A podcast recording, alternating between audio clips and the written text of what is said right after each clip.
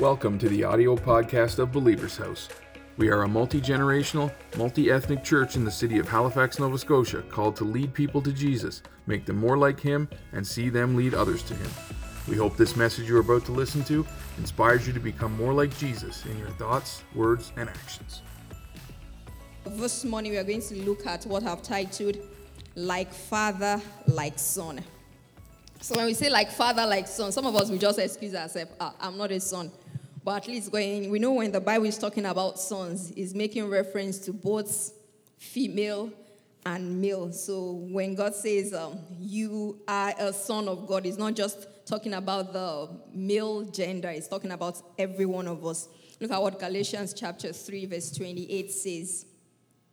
It says, There is neither Jew nor Greek, there is neither slave nor free, there is neither male or female, for you are all one in Christ Jesus. So when you talk about like uh, the, the, the way this, this um, line started from me, when it says someone is like their father or like um, she looks like her, her mom or something, is because what there's um, a form of resemblance or there's um, a characteristics of that person. It's just like our sons. When, when you tell them to line up, you can point out, okay, this one, mommy, this son, daddy, and we have the hybrid. That one is, that's the no consolation, no fighting.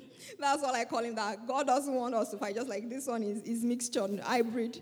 So that's how he's saying. But uh, uh, more than the physical resemblance, when there are some things that I always joke about our son that if they bring me to a room and my sons are finished eating and like they blindfold me, I just need to feel the table mats and the table. I know who sat where. I can tell you who sat where that, okay, this person, just based on how the table feels or how the table mat feels, I can tell you who, who, who sat on where. So and it's based on, I said some of us, when we eat, we enjoy our food. So we can, that's me, like you can eat with both of your hands, your legs, whatever. Just make sure you enjoy the food. But some people, when they eat, like they pick the, they hold the spoon with two hands. And that's my husband. And we have one of our sons that is like that. So it's not just the physical resemblance, they also have other characteristics that they've picked up. So can people actually look at us and say, this is the Son of God? Do we have characteristics in our life? Do we have um, do we have behaviors? Do we have traits? Do, like, can someone just look at you? Yes, this is a child of God. Remember the story of the apostles? After everything that was said and done, they said, These people must have been with Jesus. They just looked at them, the manner of life and everything about them. And the conclusion was that these people must have been with Jesus. So that's what we want to look at this morning. And we are going to continue and the same thing we talked about, like when we are talking about the Father. So there are still certain things that that makes God God, like that makes his fatherhood over us so strong. I'll continue from the ones I started last week.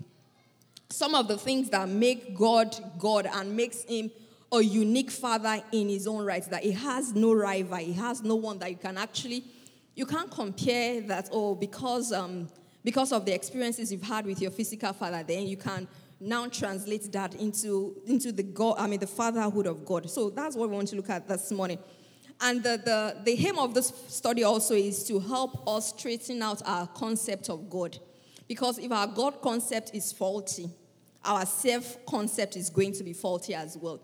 If you have an issue with who God is as a father to you, then you're going to have a problem as a child. If you have a problem of God concept, like who He is. If you like, okay, I accept God as the Almighty, accept Him as the provider, accept Him. I don't have an issue with Him being my healer. But when it comes to the issue of Him being my Father, I, I am struggling with that. And it's no fault of us.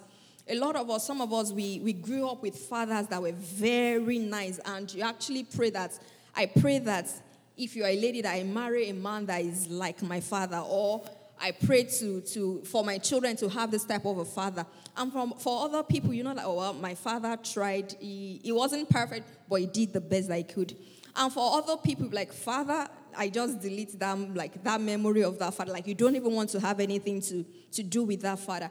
And when you start, when you come to the knowledge of Christ, you start portraying that image of the father you've experienced onto God.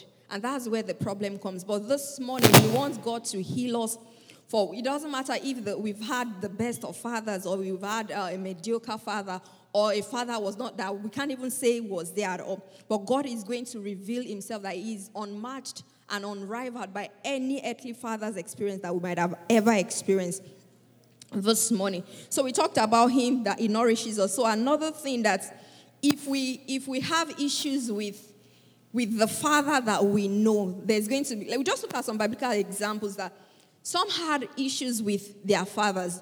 Not not the father, not the father himself being the uh, problem, but the understanding of who he is. And the first person is the, the elder brother of the prodigal son. The elder brother of the, because the, we're always talking about the prodigal son, but the elder brother himself also had his own issue. Look at his story in Luke chapter, Luke chapter 15, verse 25 to 32. It says, Meanwhile, the older brother, the older son was in the fields working. When he returned home, he heard music and dancing in the house, and he asked one of the servants what was going on. Your brother is back, he was told, and your father has killed the fattened calf.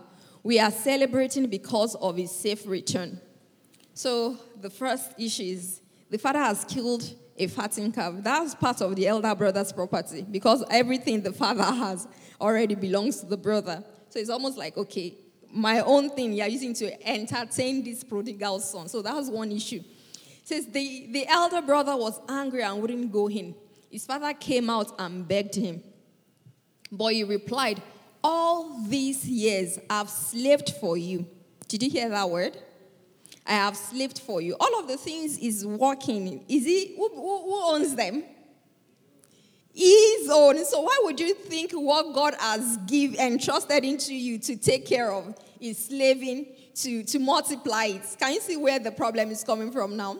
It says, What? I've slaved for you. I never once um, I never once refused to do a single thing you told me to do. And I'm going to rest here a bit. Because a lot of us we we do all of these things. It's almost like um, we are trying to bribe God into into loving us. It's like, oh, I come to church, I'm a worker, I sweep, I do children's church, I do all of these things for you. Like it doesn't, it's good, but those things in themselves does not merit the love of God. So you can't you can't capitalize on the things we do.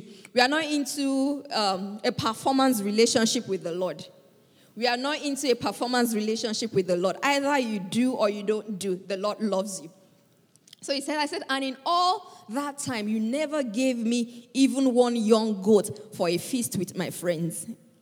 He owns all of those things. He says, what? This, he says, then the servants, I think I, Luke chapter 15, I think I, I, I can read from it. It says, and he asked one of his it says the older brother was angry and wouldn't go in. His father came out and begged him, but he replied, All those years I've slaved for you and never once refused to do a single thing you told me to do. And in all that time, you never gave me even one young goat for a feast with my friends. Yet, when this son of yours came back after squandering your money on prostitute, how did he know? There's no social media, so he wouldn't have posted it anywhere. So, how did he know that it was on prostitute that he used it for? So it's almost like some of us make assumption on God's forgiveness that okay, if someone has gone astray, that means it's almost like you already have the things that you think, oh, if someone says that they've sinned, like oh, fornication, stealing, lying. Because there was no social media. And like what Pastor was saying, if except if the word actually traveled. Like somebody, ah, we saw your brother, oh, like what got back. So it's like making all of these assumptions about this brother. It says, Yet when this son of yours came back after squandering your money on prostitutes, you celebrate by killing the fattened calf. His father said to him, Look there, son, you have always stayed by me, and everything I have is whose? Is yours. Everything I have is yours. And some of us, we are, we are blaming God for the things we are not enjoying. And when, oh, when you see other people enjoying the blessings of God, you're almost like, are you the only one in the father's house? Like, why, why are you, you, you have, you are taking offense at all the blessings that other people are enjoying. But you've forgotten that you, you also have access to all of those things. So, are you minding other people's business that you've forgotten that all of those things are yours as well? That you're looking at, oh, this person is, is, is always changing jobs. Oh, this person is, and some, we take offense at those things. You are forgotten that you have access to all the same thing. All of the things that those people are enjoying, the blessings, the good health, the sound mind, they all belong to you. Like you shouldn't be offended at other people enjoying the blessings of God. And verse 13 says, we had, we had to celebrate this happy day, for your brother was dead and has come back to life. He was lost, but now is found. And we look at the story, is what some of us we are offended at the father's mercies. That's the like, why, why, okay, it's okay that he comes back home, but do we have to celebrate? Do we have to kill all of these things? Do we have to call a party? Just let him come inside and just go back and, and be quiet. We don't have to make so much noise. But remember the, the story, this the same story that Jesus was when he was saying this um, parables, when he talked about the lost sheep, the lost coin. When that coin was lost, it says what you would what you light a lamp, you clear everything so that you can look for them. So when God is going to celebrate about us, He doesn't do it quietly. He, doesn't do it quietly. Remember, He says what when Jesus Christ went into that, He said what He, he, he made a what a, a show of the enemy. That's what He did when He went into that grave. So when he was going to win that victory for us, he made a show of the enemy. So when God is going to rejoice about you, he's not going to just, wow, thank you, and do it quietly. And, so, and that's why it says, there is joy in heaven over one righteous person that repents than over 99 uh, righteous person, when over a sinner that repents. So the Father is always rejoicing over us. That's one thing you have to remember. He's always rejoicing over there is no celebration that the Lord calls for on your behalf that you think is, um, is God being wasteful. There is no celebration that the Lord calls over you that is, is, that is trying to be wasteful. No. It's just, He owns, he owns everything on earth. So if He's going to close down the heavens to celebrate a child that comes back, don't you think that it's worth it? And a lot of us, we get offended, especially if, we if we give our life to Christ for uh, maybe you've been born again for five years, two years, and you see a new convert. And you see the person hungry for God, reading, the next thing is like total immersion in God. And you can see the way the Lord is working with the person. The next thing they put that person, okay, add this department, be the HOD. The next thing, oh, this person is departmental like you just see the promotion and you're like, okay, we, we've been doing this God's work for a long time. How come? You get offended at the mercy of God. You get offended when God is showing his faithfulness to your brother. Instead of you join the party and ask, where, where can I, what can I, which streets can I close down to celebrate this person that has come back into the household of God? And some of us, we don't have that understanding that we belong to Him. Like everything the Father has belongs to us. You need no permission to enjoy those things that have been freely given to you. And when we serve God, we serve Him from a place. What we do for the Father is, is, is a response of our love to the things He has done for us. All of the things we do for the Father that we, we serve in church, we help other people, is a sign to respond to the love of the Father to us. It's not for us to prove anything. We're not trying to prove anything. It's just a response for us to show that, okay, we, we, in return of all of those things that you're freely giving us, we are responding to your love. So everything we do for God, we are not counting it as slaving for God. Like the, the prodigal, the, the elder brother said, he says, oh, I've been slaving for you all of those years. That's not our mentality. And I said earlier on that well, he has a performance driven relationship with his father. Even though we are, uh, some of us think we have to walk we have to work to merit the things that, been, that belongs to us by inheritance. So that's the first person. And the second story we're going to look at is the unfaithful steward. And I'm saying this story that to, to help us understand that if we have a faulty understanding of the Father, how we relate to Him is going to be faulty because we are not going to take advantage of all of the things that have been made available to us. Look at the story of the, um, the unfaithful st- um, steward. Matthew chapter 25. Matthew chapter 25, verse 24 to 26. Just the, the background story there were three servants, and the master was going out. So the first servant, he gave five talents to. The second, he gave two talents to. and the last servant he gave one talent to. And the Bible records that he gave those talents to them based on their abilities. It wasn't because he preferred one person more than the other. So he didn't give, oh, this is my favorite child, so I'll give that person five. Okay, I like this one second, so I'll give. No, that wasn't the basis. He gave them based on their abilities. So look at this. Um, when they were going to give a report, look at what this person that was giving the one um, talent said. He said, What? Then the servant with the one bag of silver came and said, Master, I knew you were a harsh man, harvesting crops you did not plant, and gathering crops you did not cultivate. Is this the same master that gave them the talents? Do you think this was the same servant? Because the, all the other two came, both the, the first two came back to give a report. So if they thought this man was actually as this person described, would they have actually invested what the Lord gave them? No. If that's the character of this man, then there's no point in like, okay, we know this man is, is not is um is a thief. There's no there's no point multiplying the money he has stolen. They will just leave it there. If that's the character of this man in truth. Look at it, says, I was afraid I would lose your money, so I hid it in the earth. Look, here is your money back.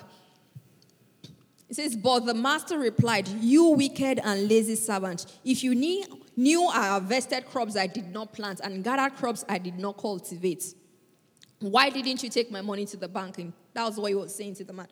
So if we if we start having all of this um, based on the stories we have heard or based on the experiences we've seen other people or you hear stories that I have served God for a very long time. I know God is faithful, but there are certain things they cannot do. Or sometimes people don't even come out to say that, but you watch their lives, you're like, okay, this person has been serving God for a long time, but there's really nothing to show for it. They are faithful, but there's no there's no there's nothing in their life to actually prove that this God is working. And some of us start picking our stories from there that well, I'll serve God. I'll go all out and help myself. I'll, I'll be successful in life. When I have time, I'll serve God. Like some of us start developing our characters or our relationship with God based on what we've experienced or based on what we've seen in other people.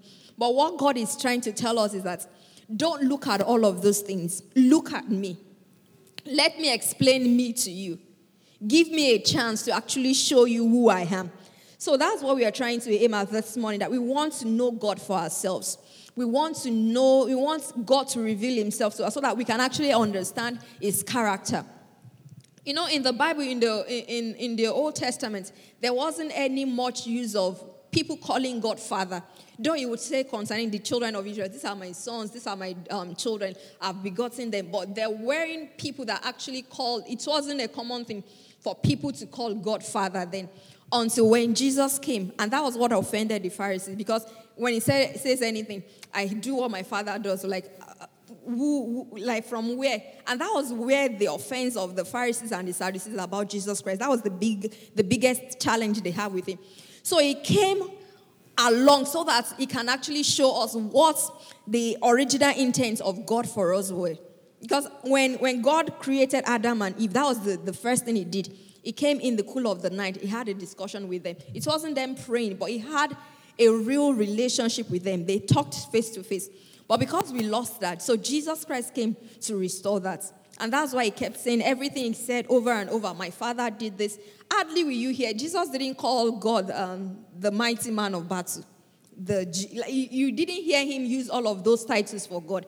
The most title he used was my father, my father. And that's the biggest of that title of God that we can actually personalize. We can call him Jehovah Nissi as we've been learning. We can call him Jehovah Shammah, all of those names. But the biggest revelation of God we can carry is his revelation as a father for us. If that one is settled, all the Jehovah's will, we, they will come along. If we can settle the issue of his fatherhood over our lives, the other ones will come along. So look at the other characteristics of, of, of, of God. I'll just read some other scriptures to us. John chapter 8, verse 39 to 44. So when we talk about, like I just explained, God, we, we can't say God created everything, but God is not the father of everybody. Did you get that? God created everyone, but He's not the father of everyone. So for us to to be a child of God, for, he to, for God to be our father, then that, there has to be a place of coming into that family of God. And that happens when we, when we give our life to Christ. John chapter 3, verse 34 to 39 to 44 says, And they answered and said to him, Abraham is our father. Jesus said to them, If you were Abraham's children, you would do the works of Abraham. But now you seek to kill me, a man who has told you the truth which I heard from God. Abraham did not do this. You do the deeds of your father. Then they said to him, We were not born of fornication. We have one father, God. Jesus said to them, If God were your father, you would love me. For I proceed forth and came forth from God. None have I come of myself, but he sent me. Why do you not understand my speech? Because you are not able to listen to my word. You are of your father, the devil. That's where they took offense. so if you are not, if you claim to be the child or the children of God that you have, then you should understand me. You have you have things that you say in your family that it's family joke. Once you say it, everybody in the family understand that yes, yeah, we are together. So if and that's what Jesus was saying, that if all of those things I'm saying, you guys don't understand, then you can't claim to belong to this family. So if you don't belong to this family, that means you have another father. And the father is who? The devil. And the desires of your father you want to do. He was a murderer from the beginning and does not stand in the truth because there is no truth in him. When he speaks a lie, he speaks from his own resources. That is, is just part of him.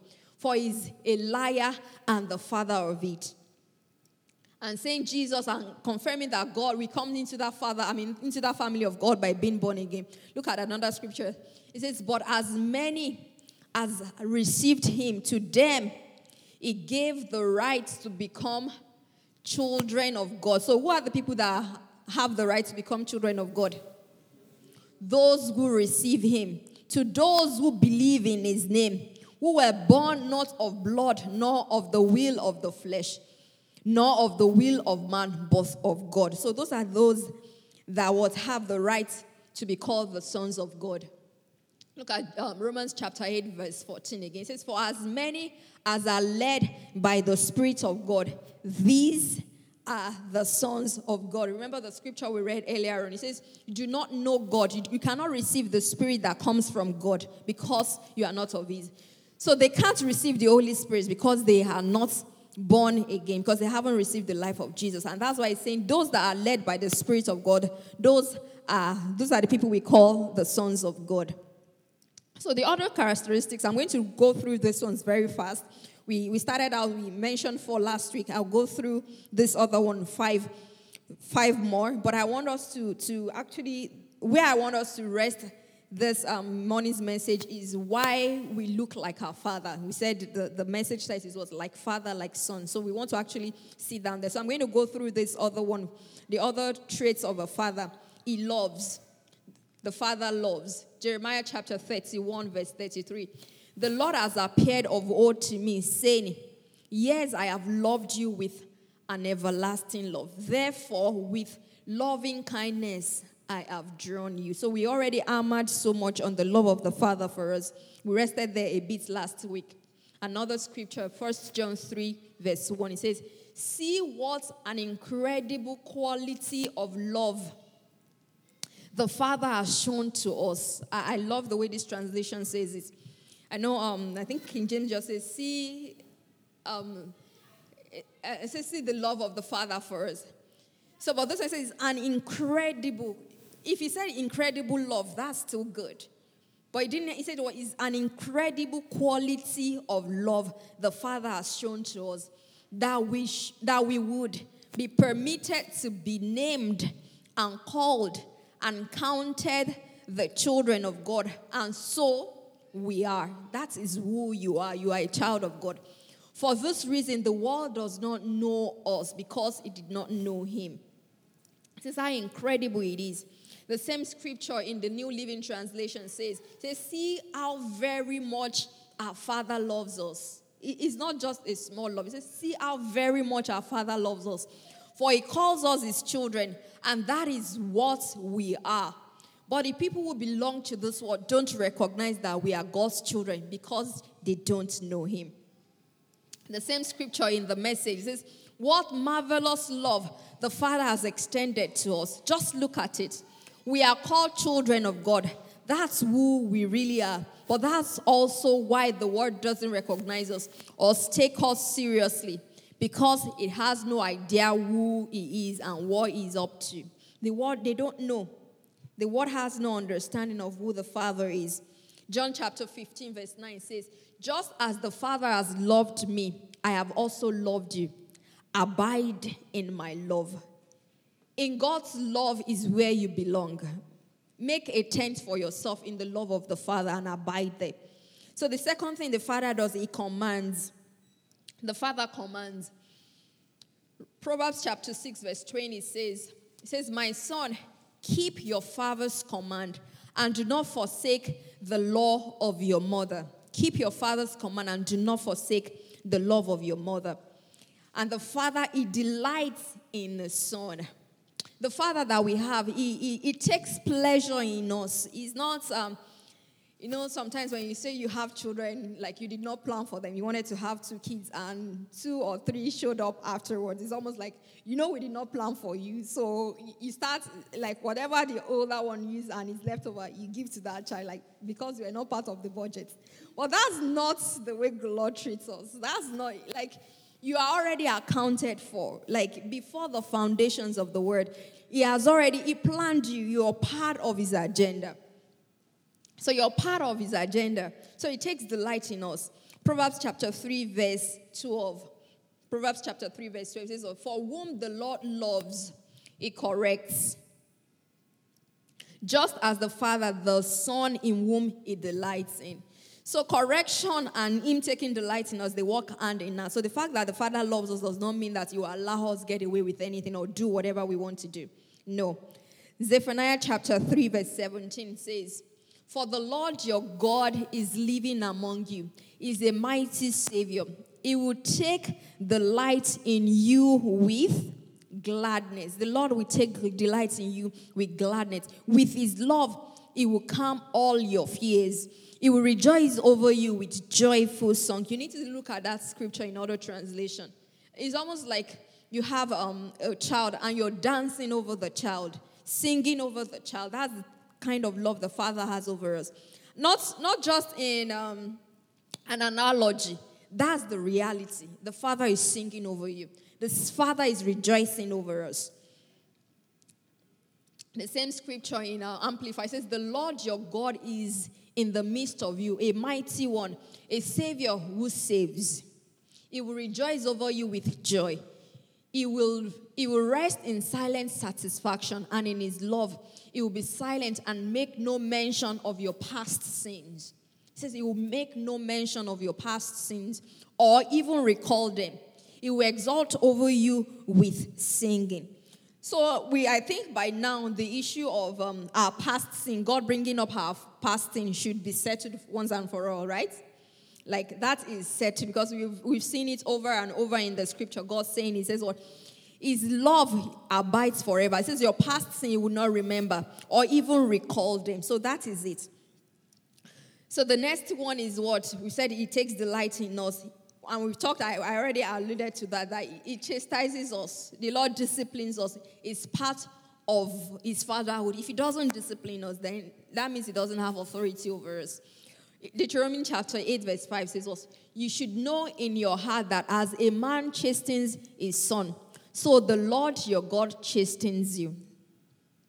It's part of the package. Proverbs chapter 3, verse 12 it says, For whom the Lord loves, he corrects whom the Lord loves, he corrects. So if you're not having correction in your life, like all you go to the Lord is, I love you, speaking love over you, he's speaking that I've forgiven you. There's no time the Lord is telling you stop that nonsense. Like if you don't go to the presence of God and he's telling you to stop doing certain things, then you have to check.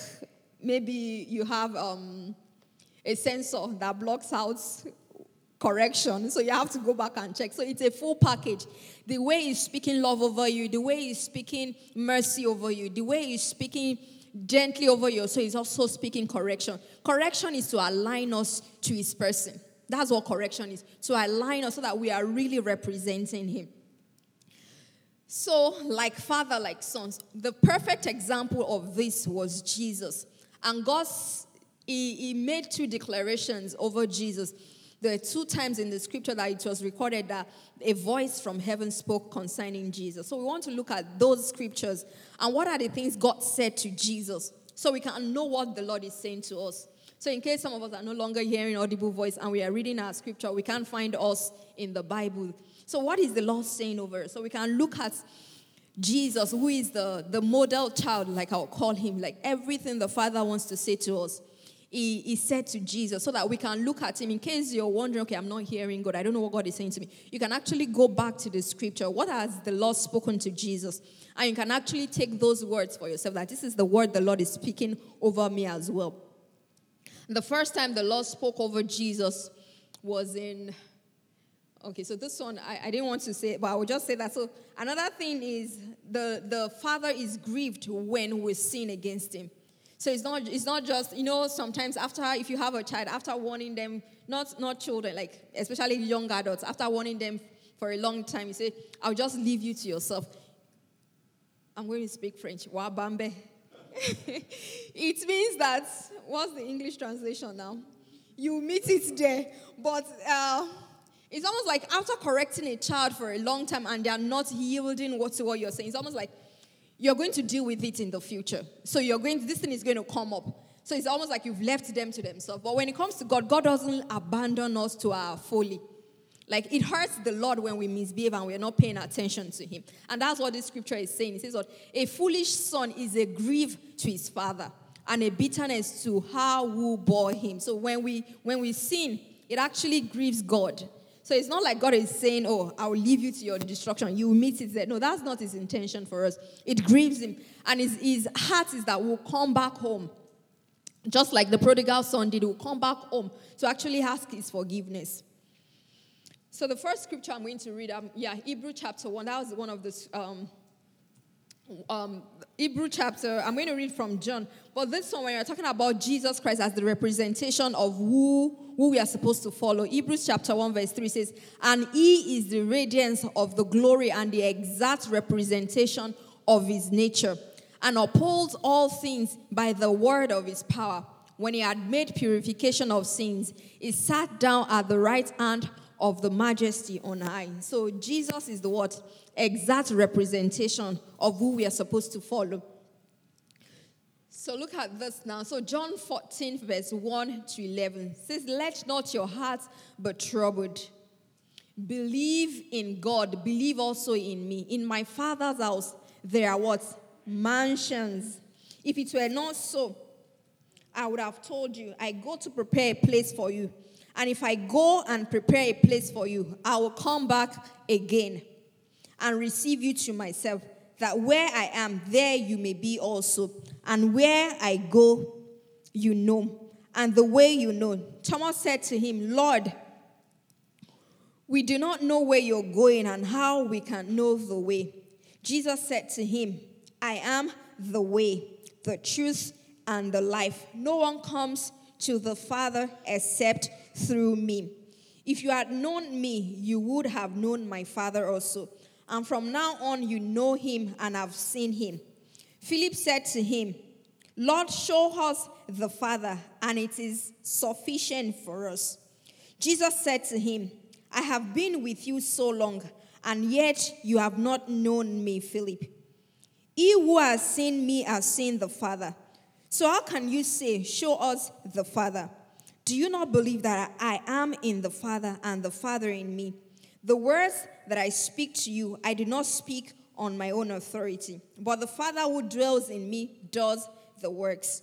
Believe me that I am in the Father and the Father in me, or else believe me for the sake of the works themselves. Believe me for the sake of the works themselves. So this, Jesus Christ just went ahead that I am, I'm, I'm showing you who the Father is all of the things you need to know concerning the Father, I'm bringing you to you. All of the things you need to know concerning the Father, just watch my life. Says, Have you been with me for so long that you don't even know who I'm talking about? So, on two occasions, the Father spoke concerning the Son so that they could hear and know what his intentions are. In Matthew chapter 3, verse 17, It says was, and suddenly a voice came from heaven saying, This is my beloved son, in whom I am well pleased. That was the first time. The second time was in Matthew chapter 17, verse 5.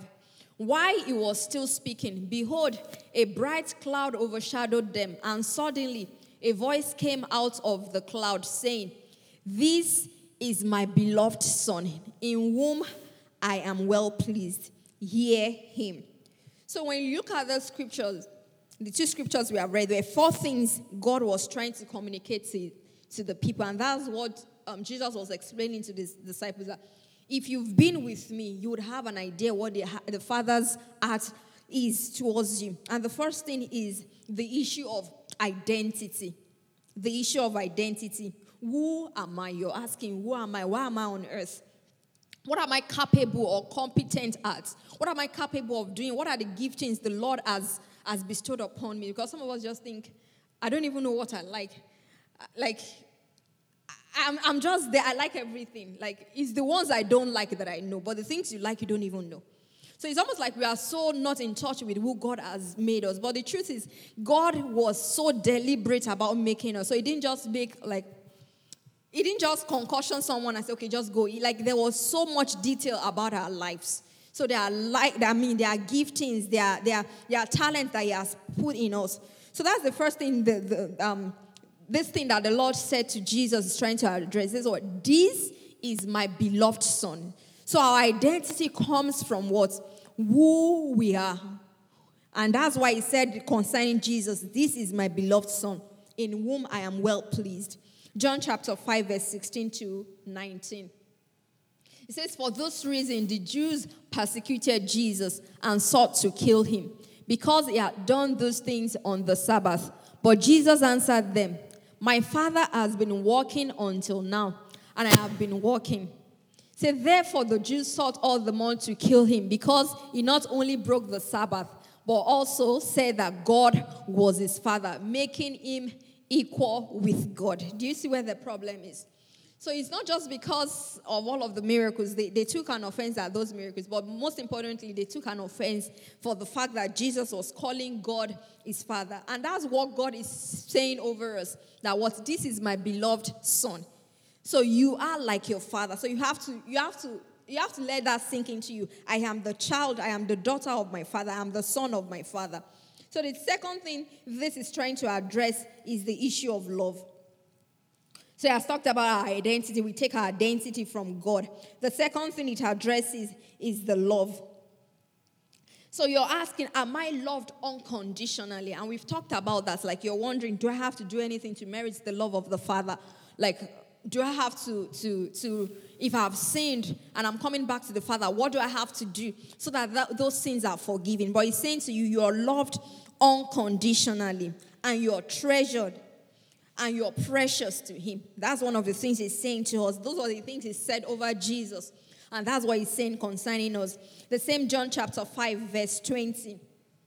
John chapter 5, verse 20 says, For the Father dearly loves the Son and shows him everything that he himself is doing.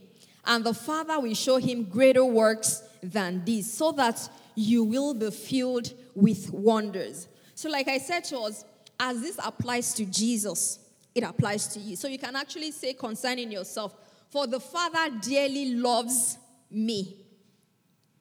Amen. Or do you think we are speaking heresy here?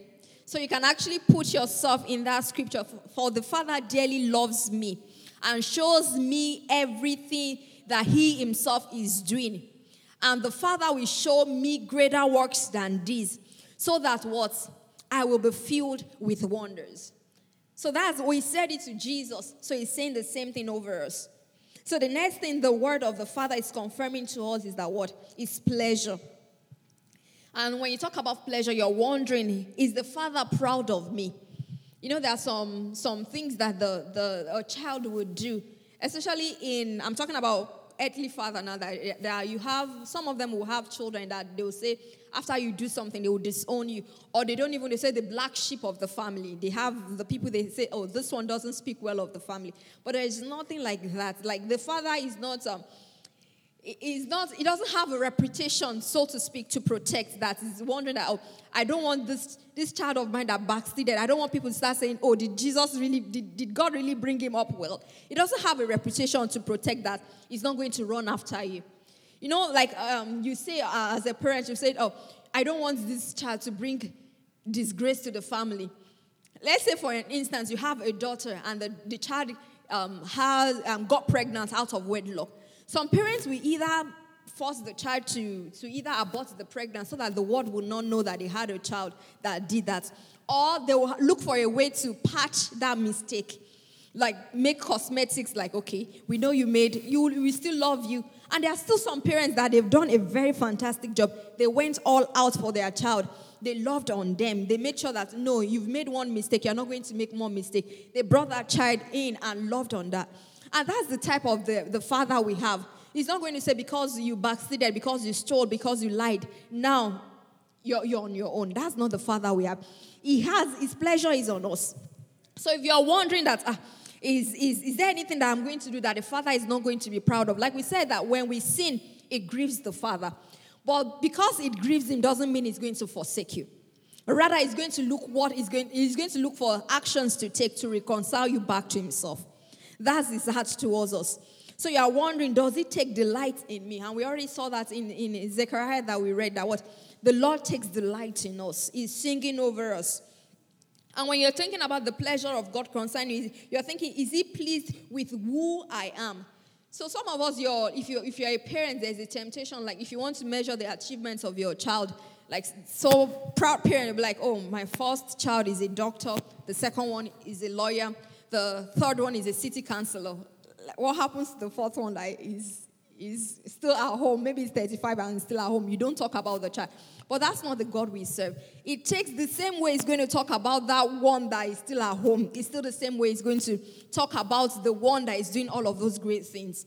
It grieves him that you're not going up into those things because he wants you to lay hold of all of those things he have available for you. But he's not going to describe you based on the things you have done or you haven't done. So that is heart for us. So it takes pleasure in us. John chapter 5, verse 44 to 41. 41 to 44. This one is Arabic because they read from the back. So, John chapter 5, verse 41 to 44 says, I do not receive honor from men but I know you that you do not have the love of God in you. And that is it. God does not receive honor from men. So what people say about us does not influence his love for us. People, when people tell on you, like God is not going to, like, you know, the way back in Africa, because they said uh, the whole village raises a child. So the whole village reports you to your parents as well. so the village, so I, I can remember some incidents that the reason why I got spanked was not because my mom saw me doing that thing, was because somebody else. But God does not, He's not going to punish you. He sees everything. But He doesn't take um, a stand against the enemy over his child. That's what I'm trying to bring out. God doesn't li- listen to the accuser of the bread because that's what he's doing. He's listening to, I mean, he's this, Satan is going around to and fro looking for who he may devour. And what the Bible calls him what? The accuser of the brethren.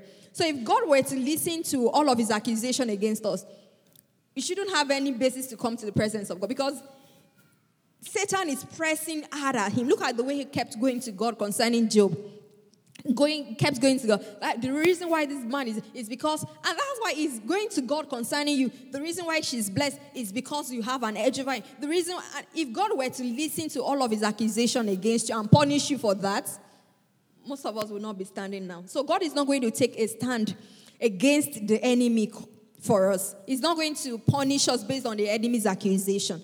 So it, it takes, it's going to defend us. That's what I'm driving at. God is going to defend us. If at all the enemy is right, the Lord is going to call you in and rebuke you himself. That's the Father we serve. He's going to call you in and rebuke you by himself. And the last thing is a place. And when you talk about a place, so we talked about the first thing he attacks, I mean, he speaks towards our identity, who we are in him. The second one is what? That we are loved unconditionally and he treasures us and we are precious to him. The third one is what? The pleasure we bring him pleasure, we bring him delight. The last one is the issue of a place. So for us to understand, you know, I think the song we sang is what in my father's, one of the scripture we read, it says what I'm going to prepare a place for. is a mansion. Say if it, if it were not so, I would let you know. If the building material was not going to be enough, I will let you know. But that is the assurance is given. Said, I'm going to prepare a place for you. You remember when Jesus resurrected and the, the, the Mary was going to hug him, say, Wait, let me go to my father. Let me ascend to my father. Let me go finish this job first. Let me go present you to the father blameless. Let me go present you to the father. The work concerning these ones have been done. They finished, I finished the work on their behalf. So there is a place for you. It's talking about purpose. It's talking about an assignment that the Father has for you. So you don't have to wonder if you have a if you belong here, if there's a place for you, if you have an assignment upon your life. No, you are in your father's house. And there shouldn't be a struggle for you to belong. This house belongs to you. And I keep saying it here. And that's one thing the Lord had to teach me that I cannot go to any church on earth and I'll feel like I'm a first timer. I might be a first timer to that place, but I'm in my father's house. I, am, I should feel welcome. They should be singing, even if I don't understand the song, but I should feel that connection to my father in the father's house.